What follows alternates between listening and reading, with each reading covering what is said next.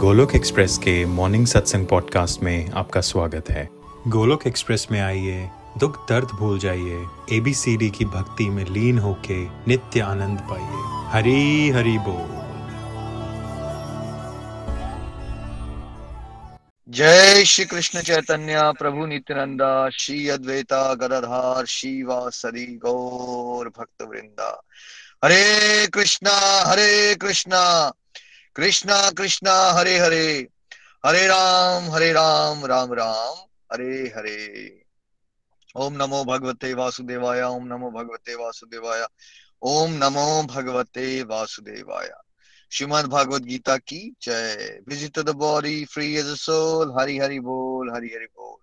शरीर शरीर व्यस्त और आत्मा शरीर मस्त हरि नाम जपते हुए transform the world by transforming yourself. जय श्री कृष्णा। न शास्त्र पर, न शास्त्र पर, न धन पर, न ही किसी युक्ति पर, मेरा जीवन तो आश्रित है प्रभु केवल केवल आपकी कृपा शक्ति पर। गोलोक एक्सप्रेस में आइए, दुख दर्द भूल जाइए, एबीसीडी की भक्ति में लीन होके नित्य आनंद पाइए।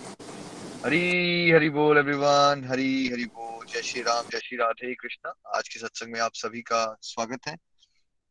जैसे आप जानते हैं, गोलोक एक्सप्रेस सरल भागवत गीता के कोर्स का प्रारंभ हो चुका है। मेरी स्पिरिचुअल जर्नी, गोलोक एक्सप्रेस की हिस्ट्री, गोलोक एक्सप्रेस का नाम क्यों पड़ा, Golok express core philosophy, mission, values, इस पे हम बात कर चुके हैं। और अब हम कुछ सत्संग स्पेशली डेडिकेट करेंगे। जैसे हमने आपको वादा किया था कि हमारा मेन लक्ष्य होता है कि संसार में फैली हुई अध्यात्म को लेके, भक्ति को लेके जो गलत धारणा है उनको तोड़ना। और भगवद गीता के श्लोक गहराई से तो बाद में समझ आएंगे, पहले जो हमारे अंदर बहुत सारा कुछ भरा हुआ होता है अवधारणाओं के रूप में, जो हमें ईश्वर के समीप नहीं लेके जाता, ईश्वर से दूर रखता है, उसका निकलना बहुत जरूरी है अपने लिए भी।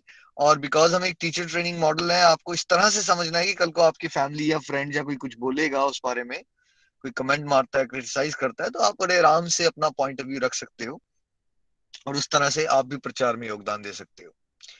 तो चलिए, जैसे ही बात आती है, आप गए नितिन जी अपने दोस्त को, आपने थोड़ा सा समझाया डिवोशन के बारे में, तो उसने पहला सबसे उत्तर क्या दिया आपको? क्यों नहीं कर सकता वो डिवोशन? क्या नहीं है उसके पास? मैं तो बहुत ज्यादा बिजी हूँ, मेरे पास तो टाइम ही नहीं है। हाँ जी, तो ये क्या, ये कृष्ण भक्ति में होता है या ये सभी के लिए है? आप किसी को भी जाके पूछोगे, कोई किसी भी फेथ सिस्टम के जो फॉलोअर्स हैं, सबका यही कहना है समय नहीं। तो ये सबसे टॉप नंबर पे मिसकंसेप्शन, गलत धारणा, ये कहना कि मेरे पास भक्ति के लिए समय ही नहीं है, मैं बहुत ज्यादा बिजी हूँ। आपने भी ये कभी ना कभी कहा होगा। आप में से कितने लोग जो डिवोशन में हमारे साथ नहीं चल रहे थे पहले, तो कितनी बार आपने ये सोचा था या कहा था या सुना था? आपने नीचे लिख के बताना है। अगर आपने ये बात सुनी है, कही है या किसी फ्रेंड के थ्रू सुनी है, तो आप नीचे यस करके बता सकते हो, है ना। This is the most common misconception. मेरे पास भक्ति के लिए समय नहीं है। बच्चे बड़े हो रहे हैं, स्कूल जा रहे हैं, मुझे जॉब पे भी जाना है, घर के भी काम करने हैं, इस सब के रहते हुए मैं डिवोशन कर ही कैसे सकता हूँ? ये तो पॉसिबल ही नहीं है, बिकॉज समय तो बन ही नहीं सकता। तो अब चलते हैं, ये तो होगी समाज में फैली हुई ये गलत धारणा, बट इसका सच क्या है ये थोड़ा सा जानने की कोशिश करते हैं। क्या सच में हम सबके पास समय नहीं होता? देखिए, एक इंसान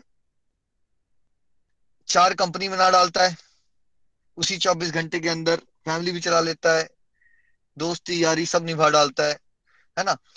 और दूसरा इंसान एक नौकरी संभाल के गृहस्थी संभालना भी उसको मुश्किल लगती है। होते 24 घंटे ही है। क्या कोई ऐसा इंसान है जिसके पास दिन में 24 घंटे की जगह 48 घंटे या 70 आवर्स या 100 आवर्स होते हो? या सभी के पास 24 घंटे ही होते हैं? सभी के पास 24 घंटे होते हैं। तो वो 24 घंटे का क्या यूटिलाइजेशन सब सेम ही करते हैं?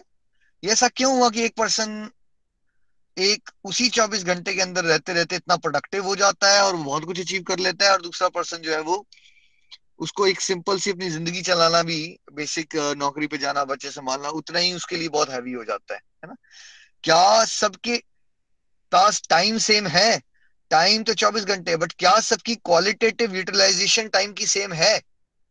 क्या सबको समय का मैनेज करना सेम तरह से सब मैनेज करते हैं वर्ल्ड में समय? या फिर एक मान लीजिए एक बहुत बड़ा बिजनेस लीडर है, सीईओ, उसकी टाइम मैनेजमेंट में और एक लेट्स से आम जनता का कोई इंसान है उसकी टाइम मैनेजमेंट में कोई फर्क होगा? या उसके पास समय ज्यादा है, उसके पास भी 24 घंटे हैं, पर्सन बी के पास भी 24 घंटे हैं, पर्सन डी सी के पास भी 24 घंटे हैं, पर्सन डी के पास भी 24 घंटे हैं। बट एक पर्सन बहुत कुछ अचीव कर लेता है उस 24 घंटे में और दूसरे पर्सन को लगता है मेरे पास समय नहीं है। तो फर्क क्या है? टाइम मैनेजमेंट का, टाइम की यूटिलाइजेशन का। यहाँ बहुत बड़ा अंतर आ जाता है। क्वांटिटी में अंतर नहीं आता, क्वांटिटी तो 24 घंटे है, किसमें अंतर आता है? क्वालिटेटिव यूटिलाइजेशन ऑफ टाइम, है ना, उसमें बहुत बड़ा अंतर आ जाता है। फॉर एग्जाम्पल, किसी को नॉर्मल लगता है कि वो शादी पे गया, वो खाना खाया, फिर गप्पे मारी, फिर उसने पिया, वो 4-5 घंटे उसको लगाना वहां नॉर्मल लगता है, उसको लगता है यार यही तो लाइफ है। दूसरे के लिए 90% जो शादी के उसके इन्विटेशन आते हैं फॉर एग्जाम्पल फंक्शंस के, उसको लगता है यार ये मेरी लाइफ का पार्ट नहीं होना चाहिए। जो बहुत ही इंपॉर्टेंट है, बहुत ही क्लोज रिलेटिव है, वहां मैं जाऊंगा और वहां भी उसकी प्रेजेंस 15 से 20 मिनट की होती है, राइट। वो फोटो खिंचवाता है, गिफ्ट देता है, हल्का सा जो उसको खाना है वो करके नमस्ते दुआ सलाम करके निकल जाता है। देखिए, एक एग्जांपल से क्या समझ आया आपको? इसी एक एग्जांपल से अब एक पर्सन ने लाइफ लॉन्ग जितने भी उसको फैमिली फंक्शंस की इनविटेशंस आए उसको रिसीव किया और वहां जा जाके फैल के आराम से 3-4-5 घंटे लगाए। और दूसरे ने क्या किया, 90% फंक्शंस को में से सिलेक्टिव हो गया कि कौन जाना है कहाँ नहीं जाना है, राइट। और जहां जाना भी है वहां पे वो 15-20 मिनट आधा घंटा निकाल के निकल लेता है। तो अब देखिए दोनों में कितना फर्क पड़ गया टाइम यूटिलाइजेशन का। एक इस उदाहरण से समझ लेते हैं हम, है ना। जैसे ही डिवोशन की बात आती है तो ये समय क्यों नहीं रहता सबके पास, है ना? क्या सच में समय नहीं है? देखिए, अगर समय नहीं होता तो ये फेसबुक वाले वर्ल्ड के रिचेस्ट इंसान कैसे बन जाते? ये फेसबुक क्या करोड़ों साल से एग्जिस्ट करती है या कोई ये पिछले 1-2 डेकेड की कहानी है? नहीं, ये 10 साल की स्टोरी है सारी, 10-12 साल की। आज फेसबुक के अंदर 15 सालों के अंदर जो आबादी है इस समय, इंडिया और चाइना के बराबर की आबादी, यानी 1 बिलियन से ज्यादा लोग फेसबुक यूज करते हैं। लेटेस्ट स्टैट्स में आप जाइए, आप में से कोई जो स्मार्ट है थोड़ा सा गूगल यूज करता है, गूगल में टाइप कीजिए एवरेज बंदे का इस समय सोशल मीडिया और स्मार्टफोन का टाइम कितना यूटिलाइज करता है वो पूरे दिन का, चाहे व्हाट्सएप हो या फेसबुक हो या यूट्यूब हो। तो आप हैरान हो जाएंगे कि बहुत ही कॉमन, आप लोग अपनी ऑब्जर्वेशन से भी बता सकते हो, बहुत ही कॉमन है कि आराम से 8 घंटे, 4-8 घंटे तो बंदे के फोन में गुजर ही रहे हैं। क्या ये सदियों से चलता आ रहा था? ये भी कोई 10-15 साल में ही ये कल्चर क्रिएट हुआ है कि हम लोग स्मार्टफोन में ही घुसे पड़े हैं, चाहे हम ट्विटर यूज कर रहे हैं, फेसबुक यूज कर रहे हैं, कुछ भी कर रहे हैं, बट हम स्मार्टफोन में घुसे हुए हैं, राइट। तो अगर समय ही नहीं होता तो ये जो स्मार्टफोन आए और उसमें हमने 8-8 घंटे देना शुरू कर दिया, तो ये तो पॉसिबल था नहीं। अगर समय था नहीं तो फेसबुक पे इतनी बड़ी 1 बिलियन की आबादी कैसे पहुंच जाती यूज करने के लिए, है ना। और अगर समय होता ही नहीं तो ऐसी ऐसी इंडिया में मूवीज आती हैं, वो थिएटर भर जाते हैं, वो कई बार तो पहले दिन में ही 100 करोड़ रुपए कमा लेते हैं। भाई, कोई देखने जाता है उन मूवीज को तो वो पैसा कमाते हैं या बिना देखे हुए लोग वो पैसा कमा लेते हैं वो लोग। जब क्रिकेट का मैच होता है कई बार तो स्टेडियम भर जाते हैं, स्टेडियम में 1-1 लाख लोगों की बैठने की कैपेसिटी है, भरा पड़ा है, टिकट नहीं मिल रही, ब्लैक मार्केट हो जाती है, ठीक है। अगर इंसान के पास समय नहीं होता तो ये क्रिकेट स्टेडियम भर क्यों जाते हैं, ये मूवी थिएटर भर क्यों जाते हैं, है ना, मूवी वाले इतने पैसे क्यों कमा लेते हैं। आइए जाइए जरा पब और क्लब में, है ना, बार्स में, कैसीनोज में, क्या ये सब बिजनेसेस चल पाते हैं अगर लोगों के पास समय नहीं है? क्या अगर लोगों का समय नहीं है तो ये वाले बिजनेस एग्जिस्ट कर सकते थे? चाहे वो ब्रॉथल हाउसेस होते हैं, चाहे वो कैसीनोज होते हैं, चाहे वो बार्स होती हैं, है ना। क्या ऐसा पॉसिबल है? अगर समय नहीं है तो ये सब क्यों एग्जिस्ट कर रहा है ना। तो अब हम इन सारे क्वेश्चंस को जब हमने समझा तो आपको एक बात क्लियर हुई, क्या समय तो बहुत है समाज में सबके पास। हम जब बड़े हो रहे थे तो देखिए टीवी में न्यूज कितनी आया करती थी, हमें याद है वो डीडी चैनल की एक न्यूज आती थी, उसको आई थिंक 8, 8:30, 9 बजे, और वो 15 मिनट में पूरे वर्ल्ड के बारे में बता देती थी। अगर समय था ही नहीं हमारे बड़ों के पास या हम सबके पास, तो ऐसा क्यों हुआ कि आज कितने टीवी के न्यूज चैनल एग्जिस्ट करते हैं इंडिया में ही? नीचे लिख के बताइए जो थोड़ा सा टीवी देखता है, मुझे तो आइडिया नहीं है, बट कह सकते हैं कि आप बहुत सारे एग्जिस्ट करते हैं।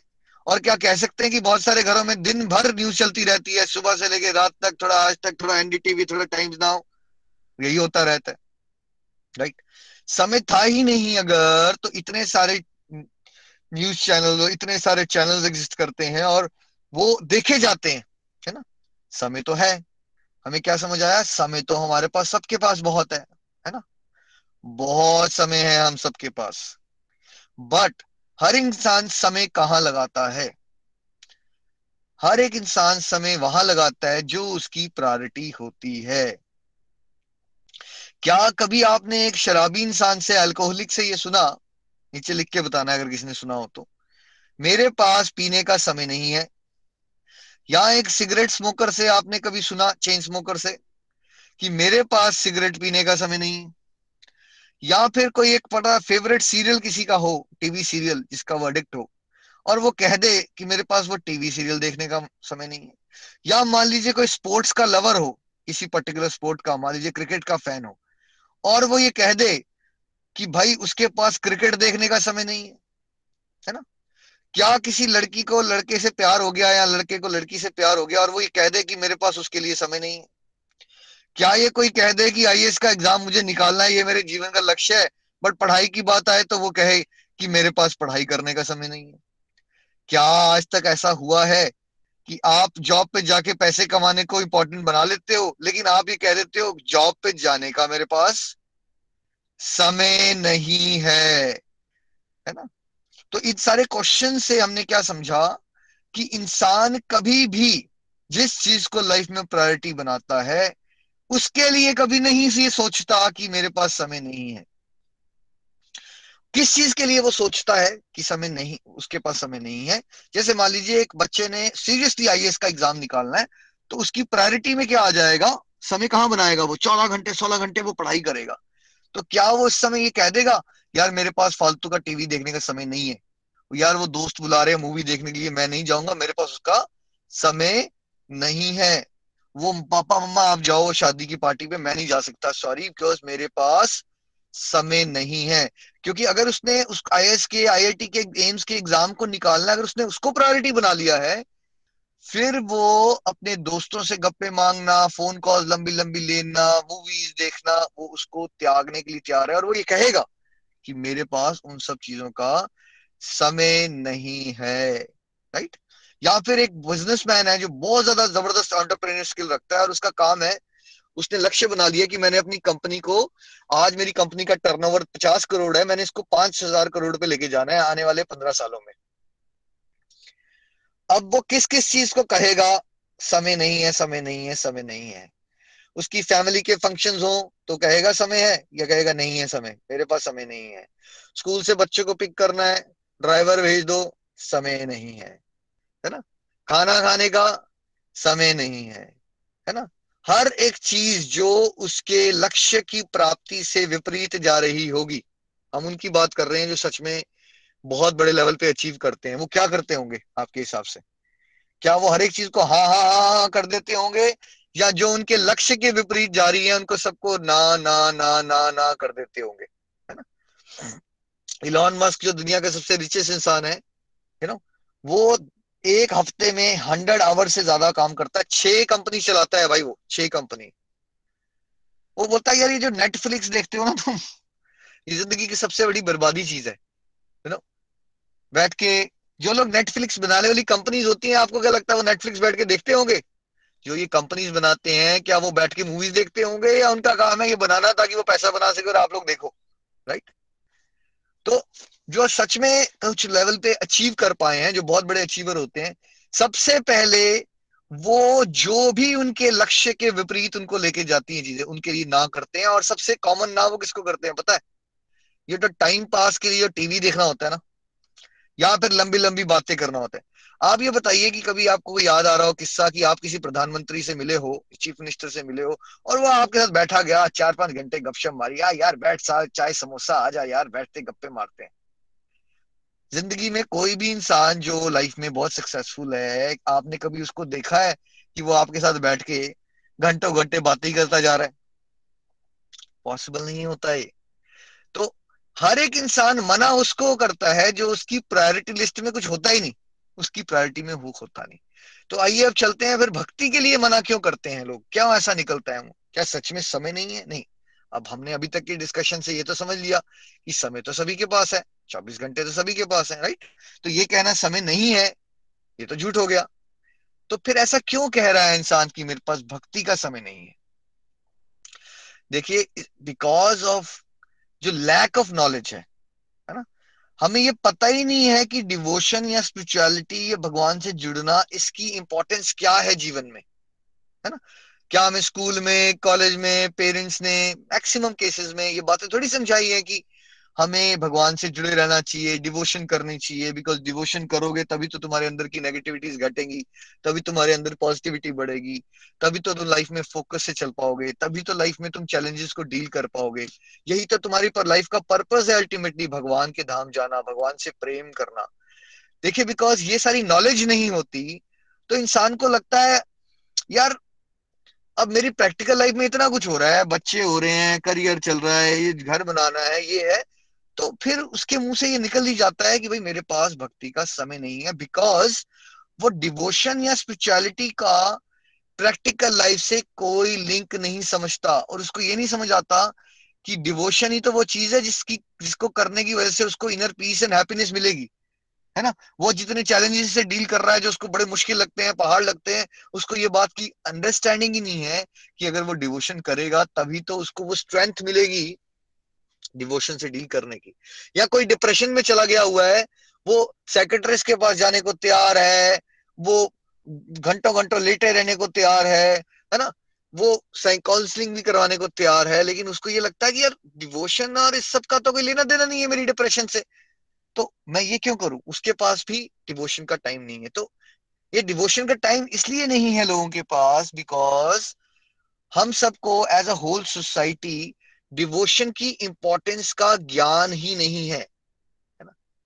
तो आंसर क्या हुआ फिर, सच क्या है, क्यों कहता है इंसान कि मेरे पास समय नहीं है डिवोशन के लिए? बिकॉज उसको डिवोशन की इंपॉर्टेंस का ज्ञान नहीं है। जब उसकी बुद्धि में, किसी की बुद्धि में अगर कोई एक पर्टिकुलर टास्क इंपॉर्टेंट ही नहीं है तो उसकी बुद्धि उसको प्रायोरिटी पे नहीं रखेगी, और जब प्रायोरिटी पे नहीं रखेगी तो फिर क्या होगा, फिर उसका मन क्या बोलेगा, उस पर्टिकुलर चीज के लिए कभी समय नहीं बना पाओगे आप, है ना।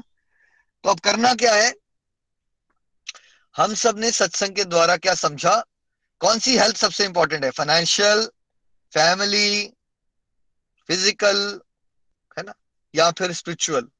सबसे इंपॉर्टेंट हेल्थ कौन सी है, स्पिरिचुअल हेल्थ, यानी कि हमारा परमात्मा से जुड़ना। अगर ये ठीक कर लिया हमने, है ना, तो फिर क्या होना शुरू हो जाएगा, फिर मेंटल हेल्थ भी ठीक होगी, फिर फिजिकल हेल्थ भी ठीक होगी, फिर फैमिली हेल्थ भी, financial health, overall completely healthy हम हैप्पी हो जाएंगे, है ना। इस मॉडल से क्लियर हो गया। बट अगर इस मॉडल का किसी को क्लैरिटी ना हो तो उसको हमेशा फाइनेंस या XYZ इंपॉर्टेंट लगता रहेगा, तो फिर उसको समझ नहीं आएगा रुकना कहाँ है। वो 25 साल की उम्र में भी पैसा कमाने के बारे में सोच रहा था, आज उसके पास करोड़ों रुपया पड़ा, लेकिन 40 साल में भी वो क्या कर रहा है, वो सोच रहा है कि वो 10 करोड़ को 50 करोड़ कैसे बना ले, राइट, बिकॉज उसको ये क्लैरिटी थी ही नहीं, उसकी प्रायोरिटी में ये था ही नहीं। वो भगवान के पास भी इसलिए जाता था कि भगवान मेरा बिजनेस थोड़ा सा ज्यादा बढ़ा दो, मैं शहर का सबसे बड़ा करोड़पति बनना चाहता हूँ। और जब वो शहर का सबसे बड़ा करोड़पति बन भी जाएगा तो वो क्या बोलेगा, मैं अपनी स्टेट का सबसे बड़ा करोड़पति बनना चाहता हूँ। और फिर जब वो पहुंच भी भगवान को जाएगा तो क्या मांगेगा, मैं इंडिया का रिचेस्ट बनना चाहता हूँ। और अगर वहां पहुंच गया फिर क्या सोचेगा वो, फिर मैं सोचेगा मैं वर्ल्ड का रिचेस्ट बनना चाहता हूँ, राइट। तो इस तरह से वो रेस खत्म नहीं होती बिकॉज हमें ट्रू सेंस में आध्यात्मिक ज्ञान नहीं है एज अ होल सोसाइटी, और उसकी वजह से क्या होता है, हम डिवोशन को प्रायोरिटी पे ला ही नहीं सकते। और अगर आप किसी को प्रायोरिटी पे नहीं रखोगे, किसी चीज को प्रायोरिटी पे नहीं रखोगे तो वो काम कभी होगा नहीं आपसे, है ना। तो हम सबको क्या समझना है, आप पहले तो अपने लिए, जो लोग यहाँ साधक जुड़े हुए हैं, कभी भी ये मत सोचिए कि आपको, अगर आपने ये कहा कि मेरे पास भक्ति करने का समय नहीं है, तो आप पता क्या कह रहे हैं, आप भगवान को कह रहे हो कि भगवान आप मेरे लिए इंपॉर्टेंट नहीं हो। चाहते हो आप भगवान से सब कुछ लेना, जैसे कि आप क्या इसको रिस्पेक्टफुल बात मानोगे कि आपके दादाजी हैं घर में या पापा हैं और आप उनको बोलो पापा मेरे पास आपके पास ये समय नहीं है। मान लीजिए आपका बेटा आपको आगे ये बोलता है कि मेरे पास ना आपके लिए समय नहीं है, हाउ वुड यू फील, आपको कैसा लगेगा? उस फीलिंग को थोड़ा समझने की कोशिश कीजिए। आपने बच्चे को सब कुछ दिया हुआ है, उसको इस वर्ल्ड में लाए, सारी की सारी चीजें उसको प्रोवाइड की, समय लगाया, बट वो आंसर यही कहता है कि मेरे पास पिताजी के लिए समय नहीं है। और पिताजी को पता चल जाता है कि वो वैसे बैठ के ऑफिस के बाद दोस्तों के साथ बार में बैठ के 4 घंटे पीता रहता है, लेकिन वो पिताजी को ये कहता है कि मेरे पास आपके लिए समय नहीं है, है ना। तो हमें ये क्लियर पकड़ना पड़ेगा कि जब आप कहते हो ये बात कि मेरे पास प्रभु के लिए समय नहीं है, तो हम कुछ नहीं कर रहे हैं, हम अपने पाँव पे कुल्हाड़ी मार रहे हैं। बिकॉज जो परमेश्वर है, जिसने हमें ये सांसें दी हैं, शरीर दिए हैं, आंखें दी हैं, कान दिए, नाक दिए, सब कुछ उनका है भाई। तो आप उनको इग्नोर करके बेसिकली दुनिया में कुछ पाने की कोशिश कर रहे हो, तो ये सबसे बड़ी मूर्खता है, ठीक है, क्योंकि सब कुछ उनसे मिलता है। तो एक ग्रेटिट्यूड के लिए भी, हम्बल रहने के लिए भी, या फिर हायर पर्पस को समझने के लिए भी, सारे ही केस में सबसे प्रायोरिटी पे हमारी डिवोशन हमेशा ही, कभी कभी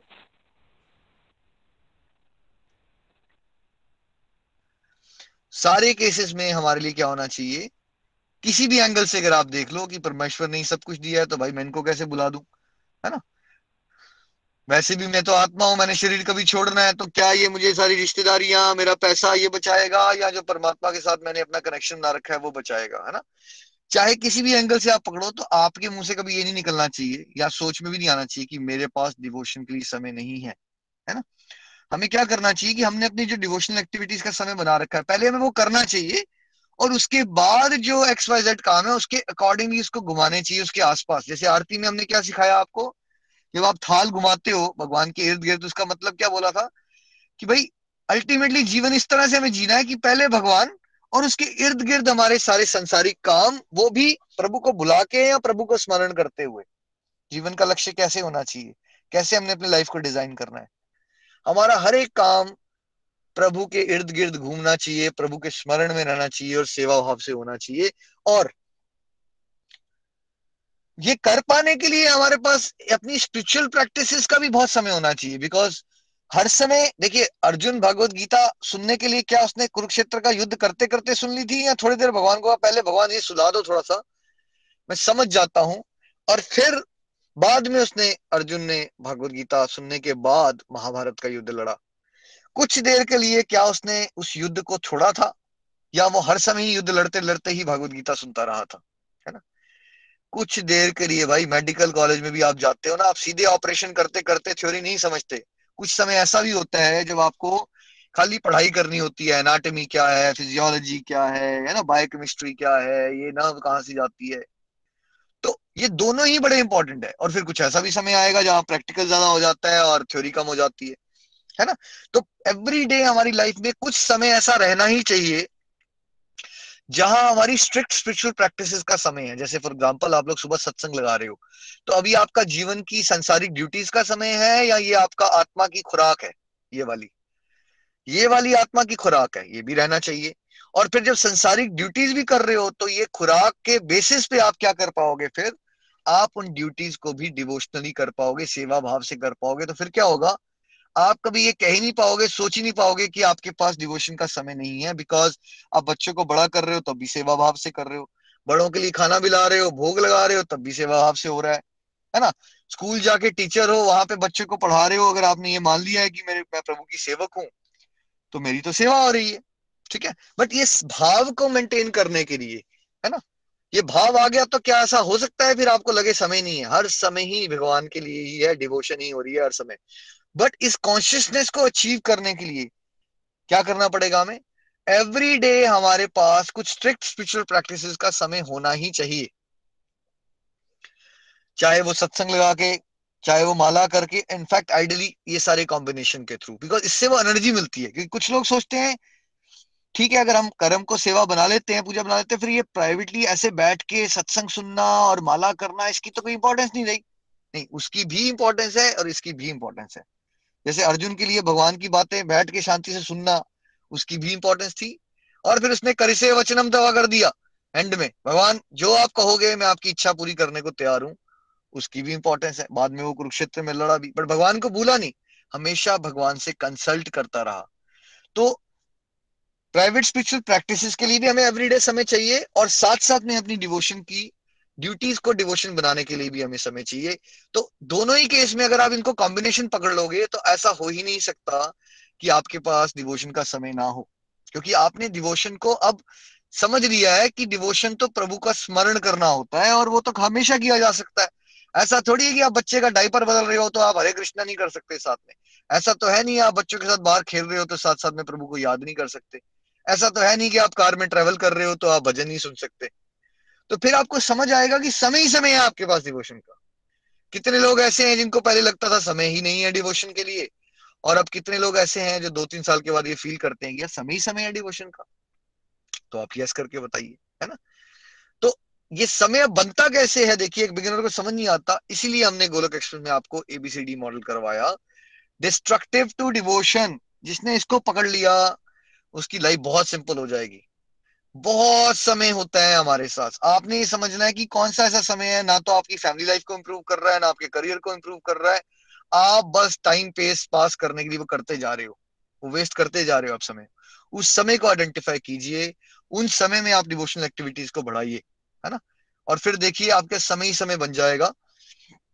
कुछ एग्जाम्पल्स, इनफैक्ट हम एक सत्संग कल का नेक्स्ट मंडे का रखेंगे जिसमें जो सीनियर गोलोकियंस हैं उनको मैं रिक्वेस्ट करूंगा कि वो प्रैक्टिकल एग्जाम्पल्स देके बताएं कि उन्होंने समय बनाया कैसे, है ना, ताकि जो बिगिनर्स हैं उनको हेल्प हो सके। सिंपल, पहला ट्रैवलिंग टाइम को डिवोशन बना लीजिए। आपको कहीं भी जाना है, काम पे जाना है, आना जाना है, कहीं भी जाते हो अपनी गली काउंटर पे जाप करते रहो, भजन सुनते रहो, फालतू की बातें सोचने की जगह भगवान का नाम लेते रहो। या आजकल तो पॉडकास्ट भी आ गए हैं, सत्संग को रिवाइज कर लो, ट्रैवलिंग टाइम यूटिलाइज हो गया। दूसरा, टीवी। भाई ये जो टीवी है इसको बिल्कुल लिमिटेड, और देखने का दिल भी करता है तो महाभारत रामायण भगवान से जुड़ी, यानी कि टीवी की यूटिलाइजेशन डिवोशनल कर दो। तीसरा, घूमने फिरने का ज्यादा दिल करता है तो मंदिर जाइए, तीर्थ यात्रा कीजिए एज अ होल फैमिली, ठीक है। घूमना भी हो गया, हॉलिडे भी हो गया, और भक्ति भी हो गई, ठीक है। खाना बनाते हो, अगर आपने भोग लगाना शुरू कर दिया तो आपका वो खाना बनाने के सारा समय, सब्जी लेने गए, खाना बनाया, ये सारा समय डिवोशन बन जाता है अगर आप भजन सुनते सुनते प्रभु को याद करते, प्रभु को भोग लगाने के लिए कर रहे हो, ठीक है। जॉब पे अगर आपने सेवा भाव से करना शुरू कर दी तो वो जॉब भी आपकी डिवोशन बन जाती है। बच्चे को बड़ा करना भी डिवोशन बन जाता है ना। किसी के लिए बैठ के प्रेयर्स कर रहे हो, यहाँ आती है प्रेयर्स, तो आप प्रेयर्स कर रहे हो तो वो प्रेयर्स क्या हो जाएंगी, वो भी आपकी डिवोशन बन जाएगी, है ना। तो ये सारा का सारा प्रोसेस ना आपकी थिंकिंग पैटर्न्स को बदलने वाला है। जब थिंकिंग पैटर्न आपके बदल जाएंगे ना, जो थिंकिंग पैटर्न में हमेशा संसार चलता रहता है, उसकी जगह जब भगवान से जुड़ी बातें आ जाएंगी तो फिर आप कभी ये बात सोचोगे नहीं कि मेरे पास समय नहीं है। फिर आप पता क्या सोचोगे, मेरे पास फालतू की सांसारिक बातें करने के लिए समय नहीं है, मेरे पास वो जो मैं गतिविधियों को पहले बड़ा एंजॉय करता था आज मेरे पास उसके लिए समय नहीं है। पहले मैं किट्टी पार्टीज बड़ी एंजॉय करती थी, आज मेरे पास वो फालतू की किट्टी पार्टीज करने का समय नहीं है।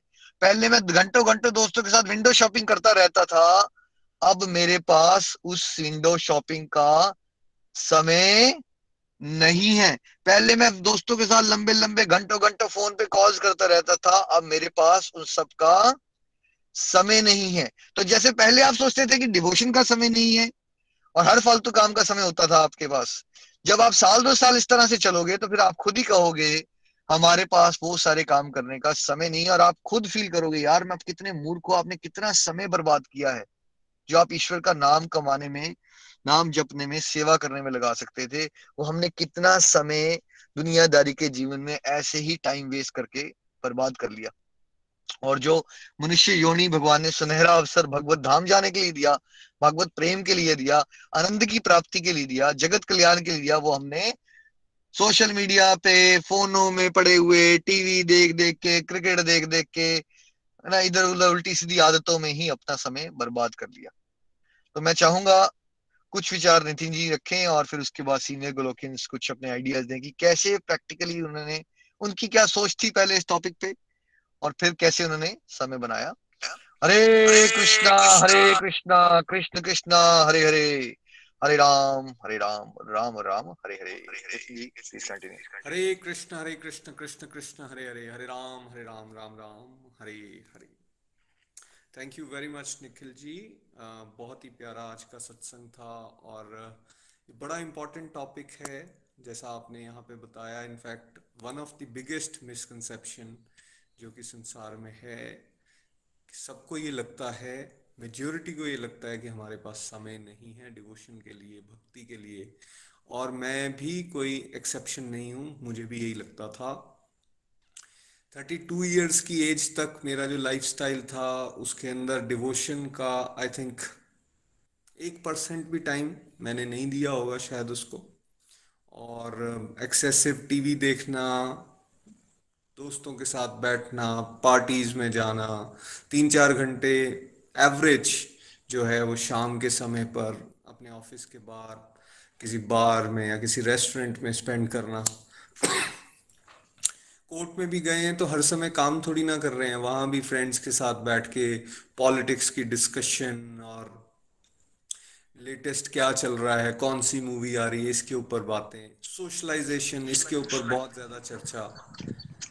सोए रहना, नींद बहुत ज़्यादा थी और 9 घंटे 8 घंटे 10 घंटे तक सोना जब मौका मिल जाए, और हर चीज़ को लटकाने का प्रयास करना। देखिए ये सब चल रहा था जीवन में, और वो समय जैसा मैं अपनी आध्यात्मिक यात्रा में आपको बता चुका हूँ कि सब कुछ होने के बाद भी अंदर से एक खालीपन और अंदर से एक हर समय टूटा हुआ सा महसूस करना, क्यों खुशी नहीं मिल रही है, इस तरह के क्वेश्चंस तो चलने शुरू हो गए थे, लेकिन अभी उनको दूर करने के एफर्ट्स नहीं स्टार्ट हुए थे। जब निखिल जी ने कहा माला कर लो, तब भी उसकी इम्पोर्टेंस की समझ तो नहीं थी, लेकिन चलो इन्होंने कहा माला करते हैं, करना चाहिए, इससे आपको शांति मिलेगी, तो उस एंगल से स्टार्ट कर दिया। थोड़ी थोड़ी माला करना शुरू की, सुबह एक समय बनाया, 10 मिनट निकालना शुरू किए, थोड़ा सा वहाँ से ब्रेक मिलना शुरू हुई, तो 10-15 मिनट का वो जो समय होता था वो थोड़ा सा पॉजिटिविटी देता था। तो हर इंसान लालची है, और उस समय मुझे लगता था कि मुझे थोड़ा सा पीस चाहिए, मुझे थोड़ी हैप्पीनेस चाहिए, जो इंटरनली मैं वीक महसूस कर रहा हूँ मैंने उसको ठीक करना है, तो उसी टारगेट से मैं माला करता था। अभी मुझे भक्ति क्या है, इसके क्या कंसेप्ट्स हैं, जिस जैसी नॉलेज आज है वैसी बिल्कुल नॉलेज नहीं थी। अब क्या हुआ, थोड़ा सा टेस्ट डेवलप हुआ, 1 साल सवा साल हुआ, तो निखिल जी ने कहा भाई अब भागवत गीता पढ़ते हैं, तो फिर आ गया वही आंसर, भाई निखिल जी कहाँ है मेरे पास समय, मैं तो यार इतना बिजी हूँ, कोर्ट जाना होता है, बच्चों का सिस्टम है, घर के काम है, कहाँ है समय, थोड़ा अपना भी तो एंटरटेनमेंट करना है ना, बंदा पैसे किस लिए कमाता है, ऐसे तर्क दिया करता था मैंने। अगर मैं पैसे कमा के अपने ऊपर खर्च ही नहीं पा रहा हूँ या अपने को किसी तरह की इंजॉयमेंट दे ही नहीं पा रहा हूँ मटेरियली, तो इस पैसे कमाने का क्या फायदा, इतनी मेहनत हम करते हैं। तो इसलिए वो जो मेरा प्राइवेट टाइम है भाई वो तो मैं किसी को नहीं देने वाला हूँ, तो इसलिए मुझे ये लगता था मेरे पास समय नहीं है। खैर जैसे आज हम ABCD मॉडल को समझते हैं, आने वाले समय में ये टॉपिक आप करेंगे। तो निखिल जी ने मुझे सिर्फ इतना कहा कि भैया आप देखिए जब शाम को घर आ जाते हो उस समय आप ड्रिंक्स ले रहे होते हो यार, 2-3 घंटे का वो आपका समय होता है, क्यों ना उसमें से थोड़ा समय निकालो। मैंने एग्री किया, धक्का लगाया अपने आप को, ये बार बार बोल रहे हैं, रात को वहाँ वेट कर रहे उनके वहां तो 1 या 2 बज रहे हैं, तो मुझे लगा कि एक शर्म भी आ जाती ना बंदे को, यार बार बार कोई बोल रहा है तो चलो थोड़ा सा टाइम दे देते हैं। फायदा मेरा होने वाला था, लेकिन फिर भी इंसान अपने फायदे को नहीं देख पाता, और फिर मेरी वो यात्रा वहां से स्टार्ट हुई। मैंने भागवत गीता वहां पढ़ना शुरू की, रात का वो समय जिस समय पर मैं ड्रिंक्स लिया करता था। अब धीरे धीरे धीरे मुझे मजा आना शुरू हुआ। जो आज बात की जा रही है यहाँ पे कि लोगों को इम्पोर्टेंस का पता ही नहीं होता, मुझे भी बिल्कुल नहीं पता था भाई इसकी इम्पोर्टेंस क्या है। जैसे जैसे वो फूड फॉर सोल गया अंदर, तो वैसे वैसे मुझे भी लगने लगा कि नहीं यार ये बहुत ज़्यादा इम्पोर्टेंट है। कॉन्शियसनेस में वो बात घूमना शुरू हो गई, तो मैंने आइडेंटिफाई करना शुरू किया कि मैं अपने समय को कहाँ यूटिलाइज कर रहा हूँ। जब निखिल जी ने मुझे ये सेम बात समझाई भाई 24 घंटे हैं, कहाँ यूज कर रहे हो आप, चेक कीजिए। तो मैंने चेक किया कि जैसा मैं पहले कह चुका हूँ मैं तो बहुत ज़्यादा सो रहा हूँ, या फिर मैं बहुत ज़्यादा गॉसिप करता हूँ फ्रेंड्स के साथ बैठ के, या फिर जो ट्रैवलिंग टाइम होता है, मैं उस समय डलहौजी जाया करता था, चंबा से डलहौजी 1.5 आवर्स की जर्नी होती थी कार में, मैं ड्राइव करके जाता था या किसी कुलीग के साथ, वापस आना है 1.5 घंटा, तो 3 घंटे तो मेरे ट्रैवलिंग में जाते थे। उसके साथ साथ कोर्ट में भी जब हम गए तो हर समय 100% हम अपनी जगह पे काम थोड़ी ना कर रहे होते हैं, काम किया उसके बाद बैठ गए फ्रेंड्स के साथ, कोई इधर की गप कोई उधर की गप। कभी किसी के बारे में बात, कभी किसी के बारे में। तो इस तरह से मैंने आइडेंटिफाई किया कि यार ये 4-5 चीजें हैं। टीवी ज्यादा देखना, मैचेस बहुत देखता था, मूवीज भी बहुत देखता था, ये ज्यादा है मेरा। ट्रैवलिंग का टाइम है, देन गॉसिपिंग का टाइम है और सोने का टाइम है। और जो शाम को मैं ड्रिंक्स लेता हूँ, ये 5 चीजें मैंने आइडेंटिफाई किया कि मेरा 70 से 80% टाइम जो है इन चीजों में जाता है, 70 से 80%, और 20-25% ये है जो मेरा प्रोडक्टिव होता है, जो सही मायने में काम है या घर की जिम्मेवारी। मैं शॉक्ड था कि इतना समय मैं वेस्ट कर रहा हूँ।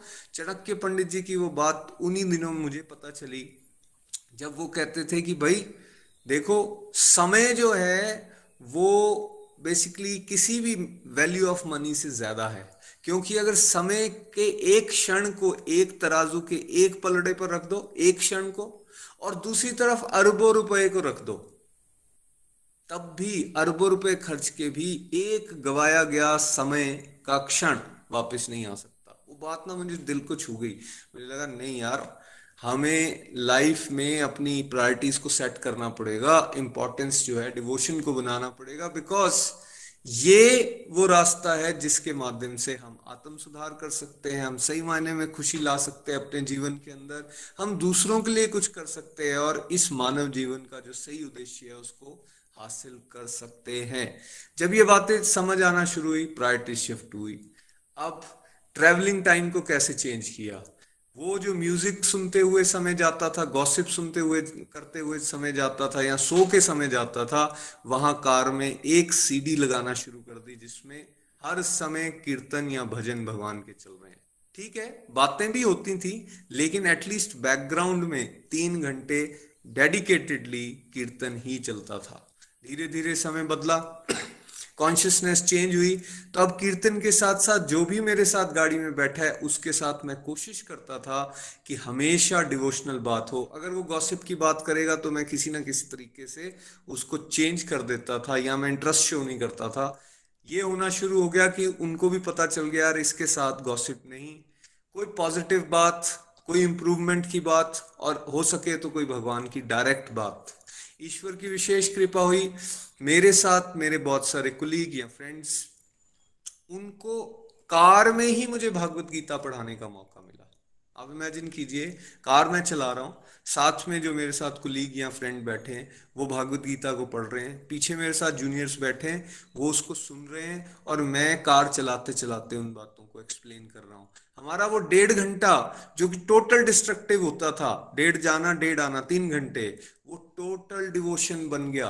मतलब वो ट्रैवलिंग से जो थकावट हुआ करती थी, हम परेशान रहते थे यार सफर नहीं खत्म हो रहा, ठीक है, बॉडीली लेवल पे थक जाते थे।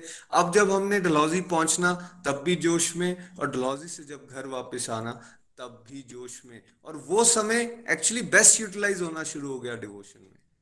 सेकेंड, मैंने देखा कोर्ट में जो मैं एक्स्ट्रा बैठ रहा हूँ, मैंने वहां से धीरे धीरे विड्रॉ करना शुरू किया। जब तक काम है, काम की तरफ ध्यान दिया, उसके बाद टेलीकाउंटर पकड़ना और साइड पे नाम जाप करना शुरू कर देना। अगर किसी के साथ डिस्कशन की भी तो वो भी डिवोशनल, अदरवाइज या फिर काम की फालतू बात बिल्कुल नेग्लिजिबल करना शुरू कर दी। मुश्किल हुआ, ताने भी मिले, बहुत कुछ लोगों ने कहा भी, 100 चूहे खा के बिल्ली हज को चली, ऐसा भी सुना, बट विचलित नहीं हुआ, चलता रहा चलता रहा।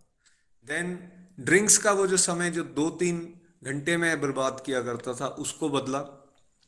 वो मेरा बिल्कुल धीरे धीरे 1.5-2 साल में वो समय बिल्कुल कन्वर्ट हो गया। अब मैं वो समय फैमिली को दे रहा हूँ, या डिवोशन को दे रहा हूँ, या कोई इम्प्रूवमेंट की कोई और चीज़, कोई पॉजिटिविटी, कोई हैप्पीनेस से जुड़ा हुआ टॉपिक टीवी पे देखना। और टीवी में जो मैं टीवी में सिर्फ क्रिकेट देखता था या फिर मूवीज देखता था, या कुछ भी सामने लगा है वो देखना शुरू कर देना, उसको रिप्लेस किया, महाभारत देखना शुरू की, रामायण देखना शुरू की, या बच्चों के साथ कार्टून्स आते थे कृष्णा के, तो कार्टून्स भी देखने हैं तो कृष्णा के कार्टून्स देखना शुरू किए। ठीक है, ट्रैवलिंग का टाइम एक तो मैंने अपना प्रोफेशनल बताया। अब जब हम कहीं घूमने भी जाते तो हम टारगेट करते कि यार हम वृंदावन जाएंगे, या मान लीजिए चंडीगढ़ भी गए हैं तब भी हमने ये टारगेट करना है कि यार रोज हो सके तो किसी टेम्पल में जाएंगे, 1 घंटा आधा घंटा वहां स्पेंड करेंगे। तो उस तरह से हर एक्टिविटी के सेंटर में बेसिकली भगवान को ऐड करना शुरू किया। ये जब एक्टिविटीज बढ़ी तो उससे फर्क क्या पड़ा? प्रीति जी जो ऑलरेडी इंक्लाइंड थे डिवोशन में, उनको भी बल मिला, उनके साथ भी मेरी डिस्कशंस डिवोशनल होना शुरू हो गई। मेरे घर में मैंने देखा कि कैसे धीरे धीरे भोग लगना शुरू हो गया और हमारी सारी की सारी डिस्कशन के सेंटर में भगवान आना शुरू हो गए। ये सब एक्टिविटीज करते हुए मैं अपनी सारी प्रोफेशनल जिम्मेवारियां कर रहा था, मैं अपने जो पारिवारिक दायित्व हैं वो भी निभा रहा था, जो मेरे को अपने लिए पर्सनल समय जिसको एंटरटेनमेंट बोलता था वो आज मेरा 1000 गुना उससे बेटर हो रहा था और क्वालिटी वाइज भी उससे बेटर था जो मैं 32 इयर्स तक करता रहा। ये हायर टेस्ट का कंसेप्ट जो था ये समझ आ चुका था। और वही व्यक्ति जो कह रहा है कि मेरे पास समय नहीं है, आज उसके पास समय ही समय था डिवोशन के लिए, बिकॉज उसने अपने 75 से 80% टाइम को आइडेंटिफाई करके जो कि वो वेस्ट कर रहा था उसको धीरे धीरे धीरे डिवोशन की तरफ लगा लिया। यही आज तक मैं करने की कोशिश कर रहा हूँ। ऐसा नहीं है कि आज मैं डिस्ट्रक्टिव एक्टिविटीज नहीं करता हूँ, जहाँ आज मैं पहुंचा हूँ मेरे लिए डिस्ट्रक्टिव एक्टिविटीज बदली हैं, मैं उनको आइडेंटिफाई करता हूँ और फिर धीरे धीरे धीरे उनके ऊपर काम करने की कोशिश करता हूँ। तो इसलिए जो भी ये कहता है कि मेरे पास समय नहीं है, उसको मान के आप चलिए कि उसके लिए डिवोशन इम्पॉर्टेंट नहीं है, वो उसको प्रायोरिटी नहीं बनाता, इस वजह से वो कहता है कि मेरे पास समय नहीं है। जिस दिन वो ये बात समझ जाएगा कि ये मेरे लिए इम्पॉर्टेंट है, वो इसको प्रायोरिटी बनाएगा और फिर जिस चीज़ को हम प्रायोरिटी लिस्ट पे ऊपर रखते हैं वो हम झक मार के भी कर लेते हैं। इसलिए हम सबको डिवोशन की इम्पोर्टेंस को भी समझना है और उसको प्रायोरिटी पर लेकर आना है। Thank you very much Nikhil ji once again. Hari Hari बोल, हरी हरी बोल। चलिए प्रीति जी के पास चलते हैं, आज के लिए प्रेयर्स यदि हैं कोई तो। प्रीति जी हरी हरी बोल एवरीवन, बहुत ही ब्यूटीफुल आज का सत्संग। चलिए आज हम प्रेयर्स की तरफ चलते हैं। सबसे पहली प्रेयर जो है गौतम जी की गुड हेल्थ के लिए करवानी है आज। नेक्स्ट प्रेयर हम जी की मदर इन लॉ की गुड हेल्थ के लिए करवानी है। थर्ड प्रेयर जो है वो रेणु सहदेव जी की मदर और सिस्टर की फैमिली के लिए करवानी है।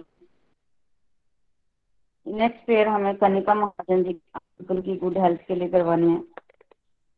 नेक्स्ट प्रेयर हमें शर्मा जी की डॉटर की गुड हेल्थ के लिए करवानी है। पिंकी जी हैं हमारे साथ, उनकी मदर इन लॉ की गुड हेल्थ के लिए प्रेयर्स करवानी है।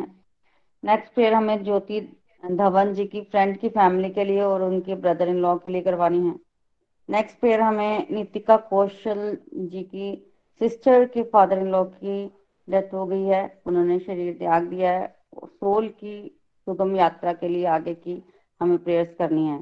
हरे कृष्णा कृष्णा कृष्णा हरे हरे, हरे राम राम राम हरे हरे। हरि बोल।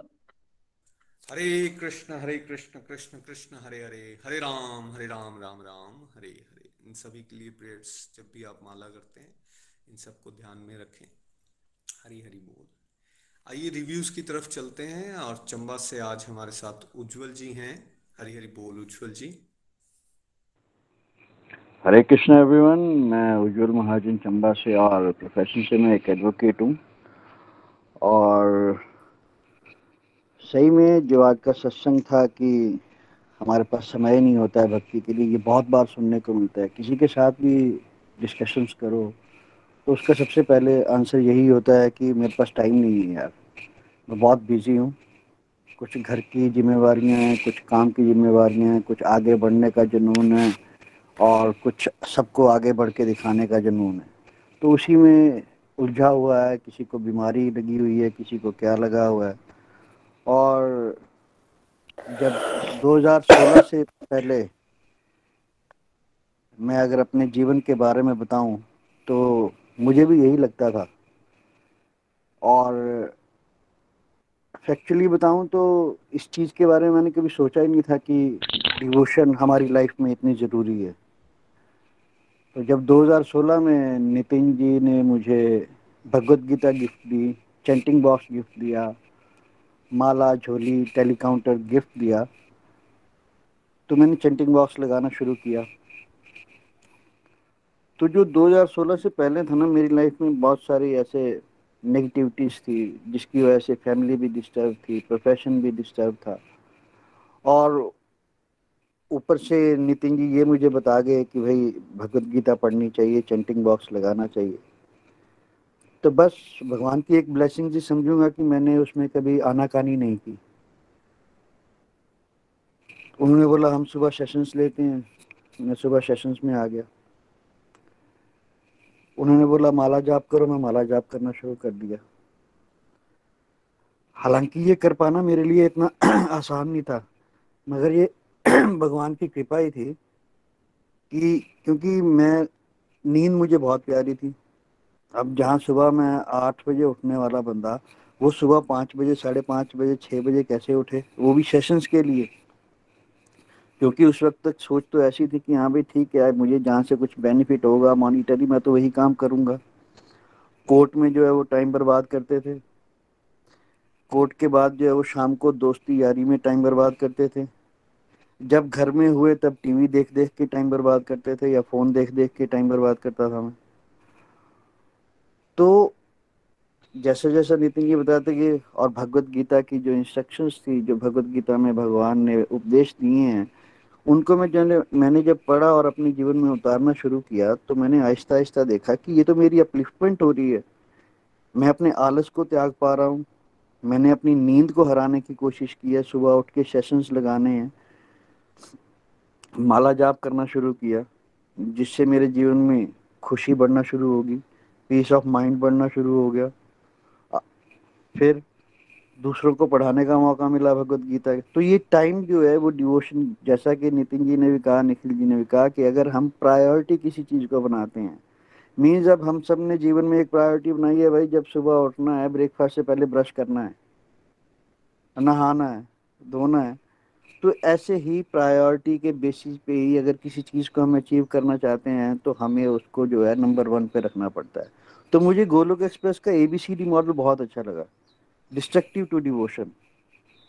तो मैंने भी वही अपनी जो मेरी डिस्ट्रक्टिव एक्टिविटीज़ थी, जैसे मैंने बताया कि कोर्ट में टाइम वेस्ट करना, घर में भी TV देखते रहना या फैमिली में इतनी इन्वॉल्वमेंट नहीं थी, या बाहर आवारागर्दी करते रहना या नशे करते रहना। तो उन सब चीज़ों से जैसे जैसे मैं भगवत गीता पढ़ता गया, नाम जाप करता गया, मैं विड्रॉ होना शुरू हो गया। वो अपने आप ही होता गया और मैं इसके लिए टाइम बनाता गया। अब क्या होता है, अब मैं जब घर से बाहर निकलने लगता हूँ तब भी मैं नाम जाप करते हुए निकलता हूँ।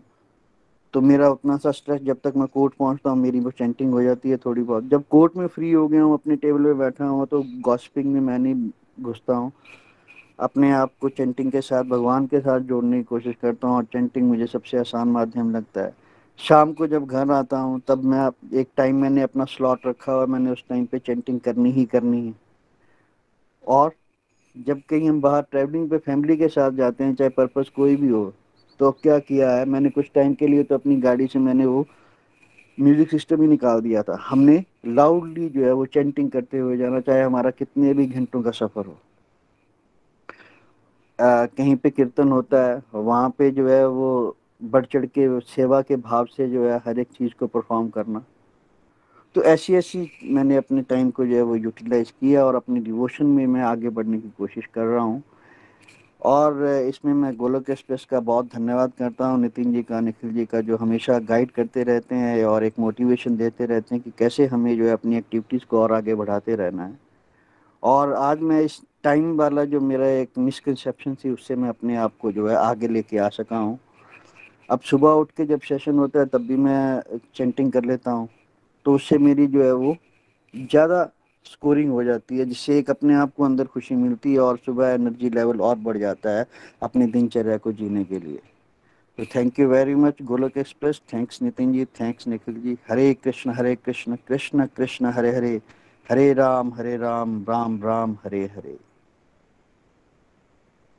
हरी हरी बोल, हरी हरी बोल। Thank you so much Ujjwal ji, बिल्कुल सही आपने अपनी लाइफ से एग्जांपल्स दिए हैं। इनफैक्ट हम सब में ये मिसकंसेप्शन रही है और सबको ये लगता था शुरू में कि समय नहीं है, लेकिन जैसे जैसे हम इस रास्ते पर चले हमें ट्रिक्स समझ में आए कि कैसे समय बनाना है। और फिर देखिए हर कोई अपना फायदा चाहता है, जब आपको पता चल जाता है कि यार इस रास्ते पर चल के फायदे ही फायदे हैं, तो फिर हर कोई जोर लगाने की कोशिश करता है। और जैसे हमारे अंदर दुनियादारी को लेकर लालच होता है ना, हमें चीजों के प्रति या पैसों के प्रति या फिर नाम के प्रति एक लालच होता है कि यार मुझे ज्यादा मिल जाए, मेरा नाम ज्यादा हो जाए। जब समझ आता है ना कि डिवोशन का जो रास्ता है, भगवान के साथ जो आपका संबंध है, वो सबसे इम्पोर्टेंट रिश्ता जो है वो भगवान के साथ का है और उसमें सबसे ज्यादा फायदा एक सोल का होने वाला है, तब व्यक्ति अपने लालच को फिर इधर लगाता है, फिर जोर लगाता है, नहीं मैंने इनके साथ जुड़ना है, और फिर वो समय बनाता है उसके लिए, जैसे उज्जवल जी अपने जीवन से यहाँ पे बता रहे हैं। धन्यवाद उज्जवल जी। आइए चलते हैं गुरुग्राम, हमारे साथ प्रियंका जी हैं। हरी हरी बोल प्रियंका जी। हरी हरी बोल, हरी हरी बोल एवरीवन, हरी हरी बोल निखिल जी, नितिन जी। बहुत ही अच्छा सत्संग था, आई ओपनिंग सत्संग मैं बोलूंगी इसको। मेरे जीवन में भी बिल्कुल यही मिसकंसेप्शन थी सबसे पहले कि भक्ति के लिए मेरे पास टाइम ही नहीं है। जब मुझे गोलोक एक्सप्रेस के बारे में पता लगा तो शायद मैंने अपनी मम्मा को सबसे पहले हाँ बोला, पर मेरे को लगा मैंने हाँ तो बोल दिया कि पर मैं सत्संग कब लगाऊंगी, तो उन्होंने बोला कि मॉर्निंग का टाइम है। और मॉर्निंग का टाइम बिल्कुल ऐसे था कि मैं 5 o'clock से स्टार्ट था सत्संग, और मैं आधे घंटे के बाद उठ भी जाती थी। 5:30 मेरा उठने का टाइम भी था, क्योंकि आपको जॉब पे भी जाना है, बच्चे को स्कूल भी जाना है सुबह, तो आपको सारी प्रिपरेशन भी करनी है। तब भी मुझे ऐसा लगा कि नहीं, वो आधे घंटे की नींद, जैसे अभी उज्जवल जी बोल रहे थे, बिल्कुल। तो फिर तो उस टाइम पे कॉल आती थी स्काइप पे, तो मैं सिर्फ कॉल के ही अलार्म से उठती थी। पर देखो फिर धीरे धीरे आदत पड़ने लगी, और जब आपको भगवान की बातों में रस आने लगता है तो आपको लगता है कि नहीं कुछ तो है। कई बार तो मेरा ये भी टाइम रहता था कि मैं सोए सोए, मुझे ऐसा लगता था कि नहीं आधा घंटा मैं जस्ट ऑन कर लेती हूँ, सोए सोए सुनती हूँ। पर वही बात आती है कि धीरे धीरे पता लगा कि नहीं, आपका जो मेन आपका जीवन ही इसीलिए हुआ है कि आपको भगवान के साथ एक रिलेशन बनाना है। तो ये बात मैं ये बोलूंगी कि शायद मैं तो नहीं हूँ इतनी समझदार, भगवान नहीं, शायद मुझे एक सबका टाइम जोन होता है, तो शायद मेरा उस टाइम पे ये टाइम था कि नहीं आपको जरूरत है इस चीज की और आपको ये चीज करना है। तो वही बात है, मुझे धीरे धीरे, मेरे को बहुत टाइम लगा, पर धीरे धीरे मुझे समझ आने लगा। और आप सत्संग में टाइम मैनेजमेंट का बहुत ज्यादा रोल रहता है, ये आप हमेशा हर एक सत्संग में कहीं ना कहीं से टच करते हैं कि हमें टाइम मैनेजमेंट करनी चाहिए। तो मुझे समझ भी आया कि मुझे खाना बनाना है उसका भी टाइम है, मुझे खाना खाना है उसका भी टाइम है। ऐसा तो नहीं है कि मैं कभी ब्रेकफास्ट स्किप करती हूँ, मेरा लंच टाइम स्किप हो जाता है, नहीं, ऐसा तो कभी भी नहीं होता है। फिर प्रायोरिटीज मेरे को सेट करनी पड़ी, मतलब कभी था ही नहीं कि सुबह एक जोत जला दी या शाम को जोत जला दी। मुझे लगता था डिवोशन, मुझे इवन ये भी लगता था कि घर पे मैं ही बहुत अच्छे से करती हूँ कि नहीं मैं तो एक जोत जलाती हूँ। तो बाद में पता लगा कि नहीं, ये तो स्पिरिचुअल का एक पार्ट है, मतलब आपको स्पिरिचुअल होना इसे नहीं कहते, आपको ये उसे कहते हैं कि जो नॉर्मली हर चीज में भगवान को, मतलब हर चीज को भक्ति भाव से करे। तो उसके बाद ये वाली चीज पता लगी, तो हर चीज जो भी काम करना है, चैंटिंग बॉक्स ऑन कर दिया किचन में एंटर होते ही, या भजन सुन लिए। मैं कभी भी, मैंने लाइफ में छोटे होते थे तब मम्मा लगाते थे, तो हाँ तब का मुझे याद है, पर उसके बाद मैंने कभी भी लाइफ में कभी भजन भी नहीं सुने। तो मैंने ये स्टार्ट किया कि भजन सुनते हैं, या आपकी रिकॉर्डिंग है तो रिकॉर्डिंग सुन लो खाना बनाते। सबसे बात है, मुझे प्रायोरिटी सेट की, टाइम टेबल, जैसे मेरी जॉब का टाइम टेबल है, सबका एक होता है, मैंने उसी को एक टाइम टेबल के बीच में भी डाला कि नहीं मुझे ये वाला टाइम कुछ भी है, मुझे इस चीज के लिए ही स्पेंड करना है। अगर मैं अपना कुछ खाना बना रही हूँ किचन में, या सुबह उठकर अपने ब्रेकफास्ट बना रही हूँ घर के लिए, तो मैंने इस टाइप से टाइम सेट किया। तो सबसे ज्यादा मेरे लिए, मैं सच बताऊं निखिल जी, मेरे लिए ये जो लॉकडाउन का टाइम था, जो पैंडेमिक का, वो मेरे को लगा कि नहीं मैं ये पूरा सेट कर सकती हूँ। काम भी बहुत बढ़ गया, आपको पूरा घर का भी काम करना है, और आपको जॉब का भी देखना है, सब चीजें ऑनलाइन हो गया। पर मुझे ये लगा कि नहीं, इसके लिए टाइम टेबल सेट करना चाहिए, प्रायोरिटी सेट करो और आप जो भी काम करोगे उसको भक्ति भाव में करो। तो मैंने वो सेट किया, तो लगा कि नहीं, भक्ति के लिए टाइम निकाला इम्पॉसिबल नहीं है, पॉसिबल है। बस आपको अपने आप मन में प्रायोरिटी डालनी पड़ेगी, आपका मेन थिंग क्या है लाइफ में। तो वैसे ही मैंने किया। बाकी आपने बोला कि हम लोग साइबर ज़ॉम्बीज, सच में वो बात है कि हम लोग यू नो स्क्रॉल करते रहते हैं, बिल्कुल साइबर ज़ॉम्बीज बनकर रह गए हैं। फोन यूज करते हैं, फोन पे बहुत बातें करते हैं, ये मेरे साथ भी था। मुझे यू नो फोन पे ऐसे यूट्यूब में कुछ भी रेसिपीज की यू नो देखते रहना कि अच्छा कैसे बनाते, चाहे मैं बनाऊंगी नहीं, वह 1 महीने में 1 रेसिपी ट्राई करूंगी, पर देखने का बड़ा शौक था। तो वो चीज को मैंने शिफ्ट किया कि नहीं चलो हमारा यू नो गोलोक एक्सप्रेस का चैनल है, उसमें मैं कोई वीडियो देख लूं। तो इस टाइप से मतलब अपनी चॉइसेस को शिफ्ट कर कर, चाहे आप फोन पे ही टाइम स्पेंड कर रहे हो, पर उसको एक क्वालिटी ऑफ टाइम स्पेंड बनाया है कि नहीं, जिससे मेरा मतलब food for you know soul मिले। और ये सब कर कर मैंने काफी कोशिश किया था इम्प्रूवमेंट लाने के लिए। एंड मैं आज की डेट में बोल सकती हूँ कि मेरे को चैंटिंग करना मेरे लिए एक बहुत बड़ा चैलेंज था अपनी लाइफ में, बट वही आप सबकी गाइडेंस से इम्पॉसिबल जो चीज थी वो पॉसिबल हो गई। मैंने कभी भी, मेरे को चैंटिंग ऐसे जब कोई करता तो मुझे बहुत अच्छा लगता था, मेरे मन में कभी भी नहीं आता था कि ये क्या कर रहे हैं, मेरे कभी भी मन में ये नहीं आता, तो मुझे बड़ा अच्छा लगता था ये सब चीजें। तो जब मैंने अपनी लाइफ में उतारा तो मुझे कभी लगता नहीं था कि मैं आई थिंक मैंने 35 की एज में ये स्टार्ट किया है, और मुझे तब भी लगता है कि मैंने बहुत लेट स्टार्ट किया है। तो बस अब भगवान से मेरी यही प्रेयर रहेगी कि मैं बस आप सबके साथ, गोलोक एक्सप्रेस के साथ इस टाइप से जुड़ी रहूं और ये सब चीजें कंटिन्यू करूं। और मैं सब डिवोटीज को भी यही सजेस्ट करती हूँ कि फूड फॉर सोल बहुत इम्पोर्टेंट है, और ये हमारे ही हाथ में है कि हम प्रायोरिटीज किस चीज को देते हैं। Thank you. हरी हरी बोल, हरी हरी बोल, हरी हरी बोल, हरी हरी बोल। Thank you so much Priyanka ji, आपने भी बड़े अच्छे से बताया कैसे आपने प्रायोरिटी सेट की है और डिवोशन को प्रायोरिटी लिस्ट में नंबर 1 पे लेके आए हो। बहुत सारे एग्जांपल्स के साथ आप यहाँ पे सबको एक्सप्लेन कर पाई हो। देखिए, लास्ट ईयर 2020 में मुझे गुड़गांव जाने का मौका मिला और मैं विपुल जी, प्रियंका जी, लता जी, सारी फैमिली के साथ मिला। मेरे साथ मेरी फैमिली भी थी, मेरे इन-लॉज भी थे, और हमें मिलना था एक बार। और कैसे निखिल जी ने हमें गाइड किया कि आप मिल तो रहे हो, क्यों ना आप टारगेट करो, कुछ वीडियोस आप साथ में बना सकते हो अगर। तो मैंने विपुल जी से बात की, उन्होंने भी कह दिया कि हाँ क्यों नहीं, हम करेंगे। और देखिए, नॉर्मली जब हम किसी के पास किसी दूसरे शहर में गए हैं तो मिलने जाते हैं तो गपशप होती है, खाने पीने की तरफ ध्यान होता है। यहाँ हमने एक जगह सिलेक्ट की, एक पार्क था वहां पे, वहां हम लोग गए और बच्चों ने आपस में खेल भी लिया, हमने जो चाय नाश्ता होता है ये सब भी हो गया, और साथ ही साथ हमने फोकस को मिस नहीं किया। वहाँ हमने सबने एक डिवोशनल वीडियो को शूट किया, एक नताशा जी का एक वीडियो शूट हो गया, और साथ ही साथ सबने मिलके हरे कृष्णा नाम जाप भी किया।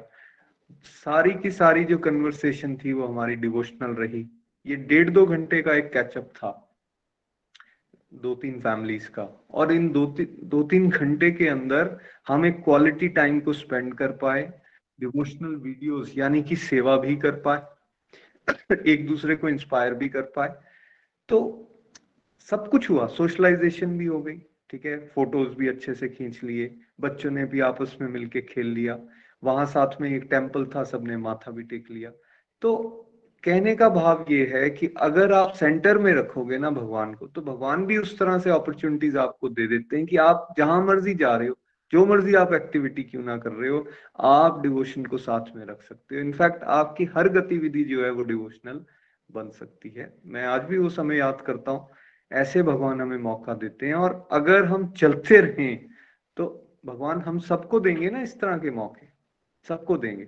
फिर डिवोशन बहुत आसान लगती है, फिर अलग से समय बनाने की भी जरूरत नहीं पड़ती। Thank you so much all of you. Hari Hari बोल।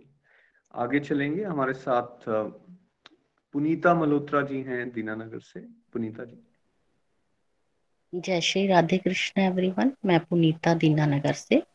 मुझे 3 साल हो गए हैं गोलोक एक्सप्रेस से जुड़े हुए, और इस 3 साल के टाइम में मैंने बहुत कुछ सीखा है गोलोक एक्सप्रेस से, चाहे वो मेरा आध्यात्मिक ज्ञान हो या मेरी लाइफ में बैलेंस बनाना हो। जैसे हम कहें आध्यात्मिक ज्ञान तो स्पिरिचुअल इंस्टीट्यूशन जो होते हैं वहाँ से हम लेते ही हैं, बट ये अकेला एक ऐसा प्लेटफॉर्म है जहाँ पे मैंने आध्यात्मिक ज्ञान के साथ साथ जो अपनी लाइफ का बैलेंस कैसे बनाना है, अपनी छोटी छोटी लाइफ के जो हमारे कंपोनेंट्स होते हैं उनको कैसे अच्छी तरह से हैंडल करना है, ये सब मैंने यहाँ से ही सीखा है।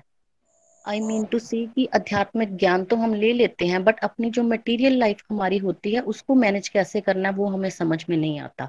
तो मेरी भी लाइफ कुछ ऐसे ही चल रही थी डिस्टर्ब, क्योंकि उसमें बैलेंस नहीं था मेरी लाइफ के अंदर। तो ये जो बैलेंस आया लाइफ के अंदर उसमें मेरी हेल्प करी गोलोक एक्सप्रेस के मॉडल, जो मिथ बस्टर की सीढ़ी है, इसने मेरी बहुत हेल्प करी। अगर मैं अपनी लाइफ में भक्ति की बात करूँ तो भक्ति भाव बहुत था मेरे अंदर, बट मैं कर नहीं पाती थी क्योंकि मुझे राइट गाइडेंस नहीं थी कि भक्ति। जब मैं अपने घर में अपने हस्बैंड को करते देखती या कुछ भी, मुझे बहुत फील होता था कि मैं ये सब क्यों नहीं कर पाती हूँ। अंदर से एक तड़प थी इसको करने की, बट मैं कर नहीं पाती थी। क्या मिथ था मेरे अंदर उसके लिए? यही मिथ था कि मेरे पास समय नहीं है भक्ति के लिए। ये मेरी भी लाइफ का सबसे बड़ा मिथ यही था। मुझे भी ऐसा लगता था कि मेरे पास जो है वो समय नहीं है इन सब कामों के लिए। उसका रीजन यही था, मुझे लगता था भक्ति जो है, बट सुबह सुबह जो है उठकर हमने कर ली, जो नहाकर सबसे पहले काम किया जाता है वो यही है कि मंदिर में जाके अपनी भक्ति, जो भी डिवोशनल एक्टिविटी आपने करनी है उसको परफॉर्म करो सबसे पहले। तब बच्चे छोटे थे, घर की सुबह सुबह मॉर्निंग में लेडीज के पास ड्यूटीज बहुत होती हैं, तो वो उतना समय मैं दे नहीं पाती थी। बस सुबह सुबह जोत जगाली आ गए, और उसके बाद का जो सारा दिन होता था वो तो पता ही नहीं था उसको कैसे स्पेंड करना है। वो सारा दिन कैसे जाता था डिस्ट्रक्टिव एक्टिविटीज में। घर के काम खत्म हो गए, उसके बाद क्या होता है, जो फालतू पे फोन पे फालतू की चीजें देख ली, यूट्यूब देख लिया, कोई रेसिपीज देख ली या गोसिपिंग कर ली। ऐसी चीजों में जो समय था वो खराब हो जाता था। जो भी समय मुझे मिलता, लंच ब्रेकफास्ट से लंच के बीच में कुछ समय मिलता था, उसको भी वेस्ट करती थी। उसके बाद का समय था जो वो सो लिया, ठीक है, फिर खाना बनाने का टाइम हो गया, ठीक है, फिर वो कर लिया। बस ऐसे ही सारा दिन जो था वो चलता था। ये तो समझ में ही नहीं आ रहा था। फिर मैं कहती थी, फिर अगर मुझे कोई कहता था कि भक्ति के लिए, तो मैं कहती थी मेरे पास तो इसके लिए समय नहीं है। बट वो समय मैनेज कैसे करना है ये मैंने सीखा फिर गोलोक एक्सप्रेस से। मुझे लगा, फिर जब मैंने ये मॉडल पढ़ा डिस्ट्रक्टिव टू डिवोशन कैसे जाना है, फिर मुझे समझ में आ गया कि खाली सुबह का टाइम ही नहीं होता कि भक्ति करनी है। सारा दिन आपके पास कितने घंटे होते हैं आपके पास, उन घंटों को कैसे आप यूटिलाइज कर सकते हो, ये सारा कुछ सीखा मैंने गोलोक एक्सप्रेस से। अपनी भक्ति जो है वो कैसे करनी है। फिर जो भी मेरा समय था डिस्ट्रक्टिव में वेस्ट करती थी उसको मैंने डिवोशन में ट्रांसफॉर्म करना शुरू कर दिया। कैसे मुझे लगता था, जब मैं फिर ये जो सारी एक्टिविटीज मैं करती थी, खाना बनाना हो गया या ट्रैवलिंग का टाइम हो गया। ट्रैवलिंग का टाइम तो बहुत अच्छे से यूज करती हूँ मैं, क्योंकि मुझे अब ट्रैवलिंग करना भी अच्छा लगना शुरू हो गया है। क्योंकि ट्रैवलिंग का टाइम ऐसा टाइम होता है जिसमें कोई डिस्ट्रक्शन नहीं होती आपके पास। आप आराम से कंफर्टेबली बैठ के लॉन्ग ड्राइविंग पे आप जब जाते हो तो आप आराम से ट्रैवलिंग पे अपनी चांटिंग, अपना जप जो है वो कर सकते हो। तो फिर उसके बाद जब खाना बनाते हैं, खाना बनाते हुए वो टाइम यूज करना शुरू किया कि अपने अंतर मन में जो है वो अपना जप करना स्टार्ट कर दिया। उससे मुझे बहुत ज्यादा जो है वो फील होना शुरू हो गया कि मैं लाइफ को वेस्ट नहीं कर रही हूँ, एटलीस्ट कुछ तो कर रही हूँ मैं। फिर धीरे धीरे ये सब जब चलता रहा तो उस समय अब ऐसा आ गया है कि मैं लाइफ का बैलेंस तो बना ही है, उसके लिए मैं अब जब के लिए अपना स्ट्रक्चरल वे में, अगर मैं कहूँ बैठकर, वो भी मैं जब कर लेती हूँ आराम से। जब माला का अगर मैं बात करूँ तो माला तो मैंने कभी हाथ में पकड़ी ही नहीं थी, बट अब मैं माला भी करती हूँ और अपना जो मुझे गुरु मंत्र का जप है उसको भी स्ट्रक्चर वे में जैसे मुझे बताया गया है उसको भी मैं कर लेती हूँ। तो ये सारी चीजें जो हैं, अगर मैं कहूँ कि मैं गोलोक एक्सप्रेस के साथ ना जुड़ी होती तो शायद शायद मैं उसी तरह से अपना समय जो है इतना सारा वेस्ट कर रही होती, वही डिस्ट्रक्टिव एक्टिविटीज में, वही मेरे मिथ्स होते कि हाँ मेरे पास समय नहीं है, मेरे पास समय नहीं है। ये चीज जो है वो समय सबके पास होता है, बिल्कुल राइट गाइडेंस हमें यहाँ पे मिलती है कि समय हम सबके पास होता है, बट हम जो करना चाहते हैं उसी के लिए समय बनाते हैं, जो हम करना नहीं चाहते तो उसके लिए समय नहीं बनाते हैं। तो फ्रेंड्स मेरे मन में डिजायर थी इस चीज को करने के लिए, बट मेरे पास राइट गाइडेंस नहीं थी। वो राइट गाइडेंस जब मुझे मिली तो मेरी लाइफ जो है वो बिल्कुल ट्रैक पे आ गई, और एक सेटिस्फेक्शन सी जो है वो फील होती है लाइफ में अब की अब नहीं लगता, अब ऐसा लगता है कि इतना समय मैंने वेस्ट कर दिया, इतनी लेट हो गई मैं गोलोक एक्सप्रेस को ज्वाइन करने में। अगर मेरी लाइफ में ये चीज पहले आई होती तो मैं शायद इतना समय जो मेरा वेस्ट हुआ है वो वेस्ट ना होता। तो अब एक सेटिस्फेक्शन सी फील होती है मन में कि अब जो मैं व्यर्थ का जीवन जी रही थी वो मेरा जीवन जो है वो व्यर्थ नहीं जा रहा है। तो अब मैं अपनी लाइफ में फील कर पाती हूँ भगवान की प्रेजेंस को, उनकी जो मैं जब करती हूँ तो मुझे बहुत एक असीम शांति का अनुभव जो है वो फील होता है। तो थैंक्स टू गोलोक एक्सप्रेस, जो मेरे जीवन में ट्रांसफॉर्मेशन आई है उसके लिए मेरे मेंटर नीलू जी, निखिल जी, नितिन जी, प्रीति जी, इन सबको बहुत बहुत आभार है मेरी तरफ से। हरी हरी बोल जी। हरी हरी बोल। Thank you so much Punita ji, बहुत वंडरफुल ट्रांसफॉर्मेशन आपके जीवन में भी आप यहाँ सबके साथ शेयर कर रहे हैं, बहुत प्यारे प्यारे अनुभव, और कैसे आपने समय बनाया। आई थिंक हम सबको इससे मदद मिल सकती है, समय बनाया जा सकता है, जस्ट हमें समझना है कि डिवोशन इम्पोर्टेंट है हमारे लिए और इसको प्रायोरिटी में, लिस्ट में सबसे ऊंचा स्थान देने की जरूरत है। चलिए आगे चलते हैं। चंडीगढ़ हमारे साथ अविनाश जी हैं।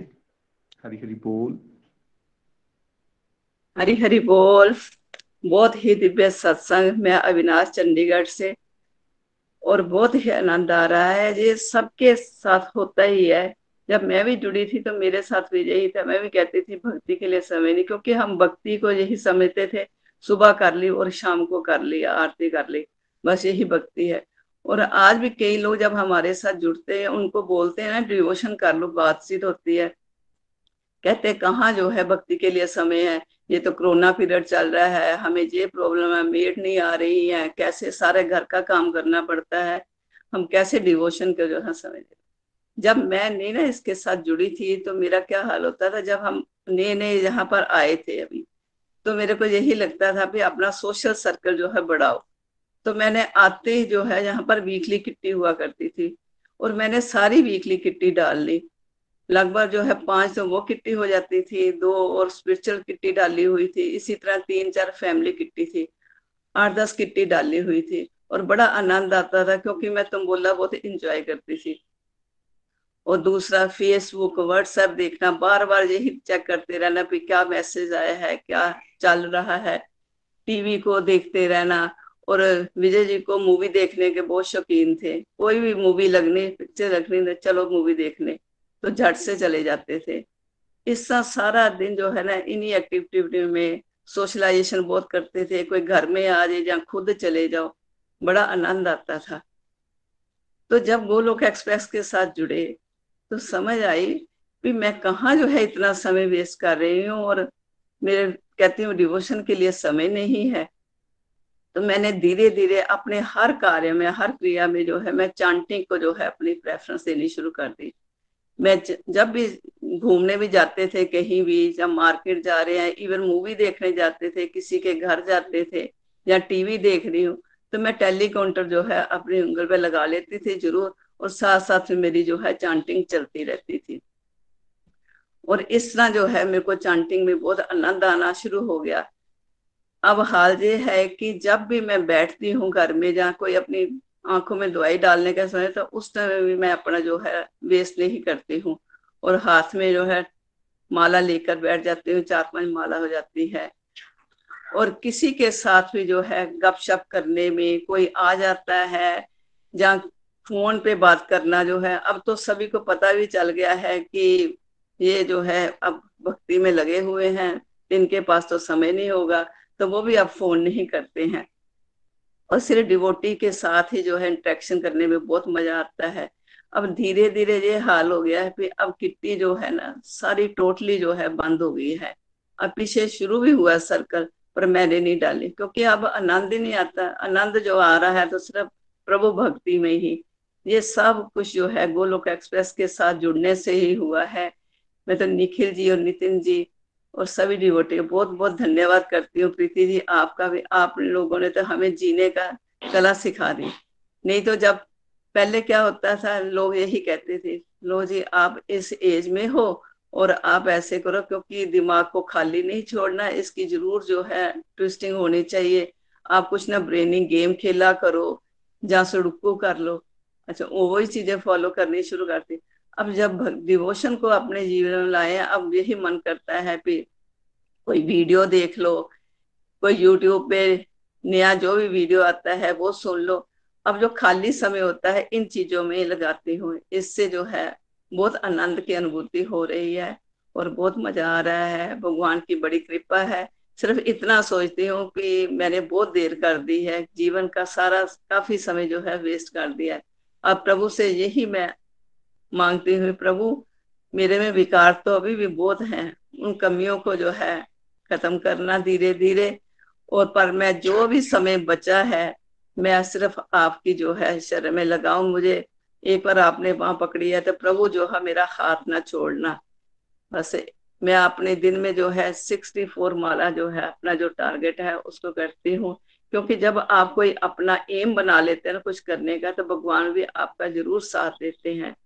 इसी जो है विचार के साथ में अपना जो है हरी हरी बोल, हरी हरी बोल, हरी हरी बोल, हरी हरी बोल। Thank you so much Avinash ji, बहुत आनंद आया आपको सुन के। और देखिए कोई ज्यादा पुरानी बात नहीं है, ये 3-4 साल पहले की बात कर रहे हैं अविनाश जी, जब वो हर दिन ऑलमोस्ट किट्टी में जाया करते थे या फेसबुक या फिर इस तरह की जो और चीजें उन्होंने बताई वो किया करते थे। उनको भी यही लगता था समय नहीं है।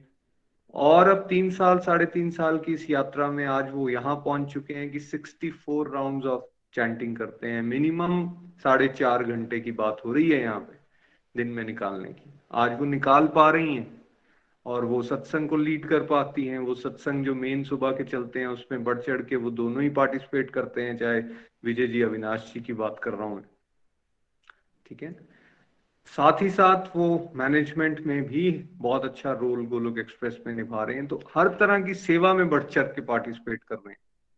तो आ गया समय, वही समय है, वही घर है, वही चंडीगढ़ है, लेकिन क्या हो गया है, भाव बदल गए हैं। मटेरियल कॉन्शियसनेस से स्पिरिचुअल कॉन्शियसनेस की तरफ आ गए हैं और ये पॉसिबल है। और कई बार ऐसा हम कहते हैं कि भाई ग्रेजुअली चलते रहिए चलते रहिए, लेकिन अगर थोड़ा सा आप आगे चलेंगे तो आपको पता चलेगा कि ये बहुत तेजी से होते हैं परिवर्तन। 3-3.5 साल इतने बड़े बदलाव के लिए कोई ज्यादा बड़ा समय नहीं है। तो इसलिए विश्वास रख के चलिए और आप भी एक दिन ये समझ पाएंगे कि बहुत समय है हमारे पास, उसको अच्छे से हमें यूटिलाइज करना है। चलिए एक और रिव्यू हम लेते हैं। नितिका जी हमारे साथ हैं चंबा से। हरी हरी बोल नितिका जी। हरी हरी बोल, हरी हरी बोल। मैं नितिका चंबा से। आज का सत्संग बहुत ही बढ़िया, बहुत ही इम्पोर्टेंट हम सबके लिए, क्योंकि जब हम सभी किसी ना किसी माध्यम से जब हमें गोलोक एक्सप्रेस से इंट्रोड्यूस करता है कोई या डिवोशन से इंट्रोड्यूस करता है, तो हम सबकी पहली ही ये बात ये रहती है कि हमारे पास तो टाइम ही नहीं है। मैं भी जब गोलोक एक्सप्रेस से नहीं जुड़ी थी तो मेरे भी बिल्कुल यही विचार थे कि मेरे पास तो टाइम ही नहीं है, क्योंकि बच्चे मेरे छोटे हैं, मुझे जॉब पे भी जाना है, घर पे भी काम होते हैं। लेकिन बेसिकली सच्चाई तो ये थी कि जैसे कि भैया ने कहा कि हमें डिवोशन की इम्पोर्टेंस का ही पता नहीं था कि इम्पोर्टेंस क्या है डिवोशन की हमारी लाइफ में, और ना ही हमने अपनी लाइफ में डिवोशन को कभी प्रायोरिटी बनाया। और बहुत सारी डिस्ट्रक्टिव एक्टिविटीज़ हमारी लाइफ में भरी हुई होती हैं जिनको हम देख ही नहीं पाते, आइडेंटिफाई ही नहीं कर पाते। लेकिन जब मैं गोलोक एक्सप्रेस से जुड़ी और भागवत गीता की रीडिंग जब स्टार्ट हुई तो धीरे धीरे उस पर्टिकुलर टाइम में बहुत अच्छा लगता, बहुत आनंद भी आने लगता था ना।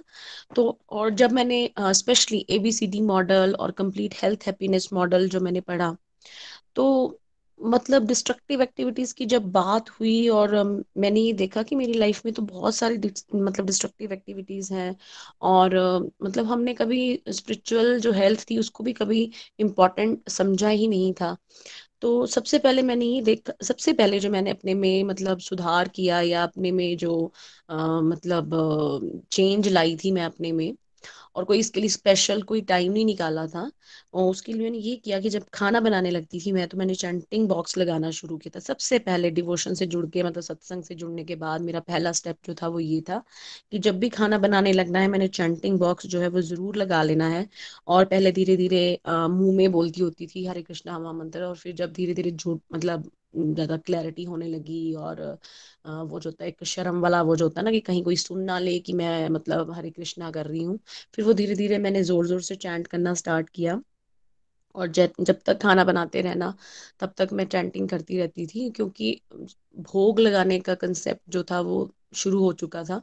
ये होता था कि भगवान के लिए खाना बनाना है तो मतलब विचार जो है वो सही रहने चाहिए, चैंटिंग की तरफ ध्यान होना चाहिए। अदरवाइज पहले खाना बनाते इसमें ना यही होता था कि भाई क्या यार खाना बनाना पड़ रहा है, क्या मतलब मैं ही बनाऊं, और कुछ इधर उधर की बातें सोचते रहना। लेकिन अब वो चेंज हो रहा था धीरे धीरे, और मैंने मतलब सबसे पहले जो ये था ये चेंज लाया था अपने लाइफ में, और भोग की जो इम्पोर्टेंस थी उसको भी समझा था, और इस चीज़ को प्रायोरिटी बना लिया था कि जब भी खाना बनाना है तो कोई भी फालतू ना सोच आनी चाहिए दिमाग में, ना ही अपने मुंह से कुछ गलत मैंने निकालना है। मैंने सिर्फ हरे कृष्णा महामंत्र का जाप करना है या कोई भजन लगा के मतलब मैंने खाना बनाना जो है वो शुरू किया।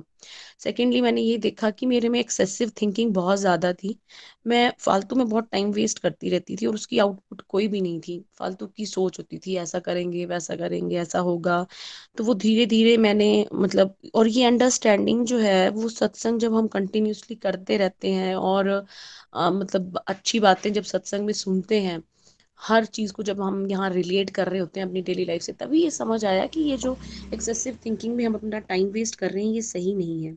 और मैंने उसको धीरे धीरे धीरे मतलब जो है वो कम करना शुरू हुआ। जैसे ही मैं सोचना शुरू करती तो मैं एकदम से चैंटिंग करने लग पड़ती, या फिर मैंने शुरू किया कि मैंने कोई गोलोक एक्सप्रेस की यूट्यूब पे कोई वीडियो देख लेनी है ताकि वो जो सोच है वहीं स्टॉप हो जाए।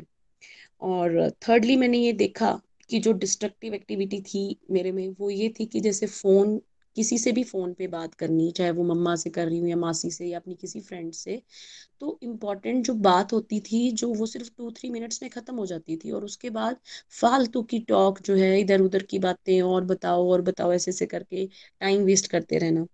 तो ये समझ आने लग पड़ा था कि ये बहुत ज़्यादा टाइम जो है इसमें मेरा जा रहा है। उस चीज़ को मैंने धीरे धीरे कम करते हुए छोड़ा, और उस टाइम को भी मैंने डिवोशनल एक्टिविटीज़ में जो है वो लगाना शुरू किया, क्योंकि ये सब जो टाइम था वो इतना ज़्यादा था कि वो हम सिर्फ वेस्ट कर रहे थे, और उसकी आउटपुट जो थी वो मतलब ज़ीरो थी, बिल्कुल ज़ीरो थी, उसका कोई फ़ायदा नहीं हो रहा था।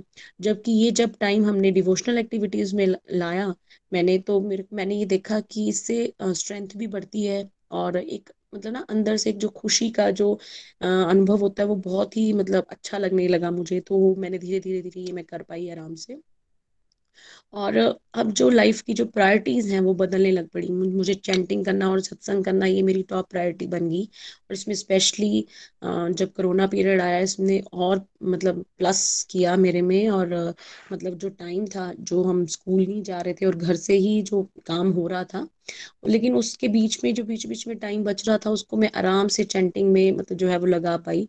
और जो नींद लेने का पीरियड होता है एक, कि जैसे दोपहर को थोड़ा फ्री हुए या स्कूल से जब हम वापस आते थे तो एक सोच होती थी कि हाँ अब 1-1.5 घंटा तो सोना ही सोना है, वो मैंने छोड़ दिया, उसको मैंने छोड़ा। और उस टाइम पे मुझे मौका मिला कि मैं पढ़ा पाई भगवत गीता। तो वो टाइम मैंने कोई स्पेशली थोड़ी निकाला, मेरे पास वो टाइम अवेलेबल था, लेकिन मैं उसको आइडेंटिफाई नहीं कर पाई थी कभी भी कि इस टाइम को मैं मतलब फ्रूटफुल जैसे यूज़ होता है ना एक उस टाइम का, वो मैं कर सकती हूँ। तो ये मैंने डिवोशन से जब जुड़ी, जब एक क्लैरिटी माइंड में बनी, तब मैं ये कर पाई।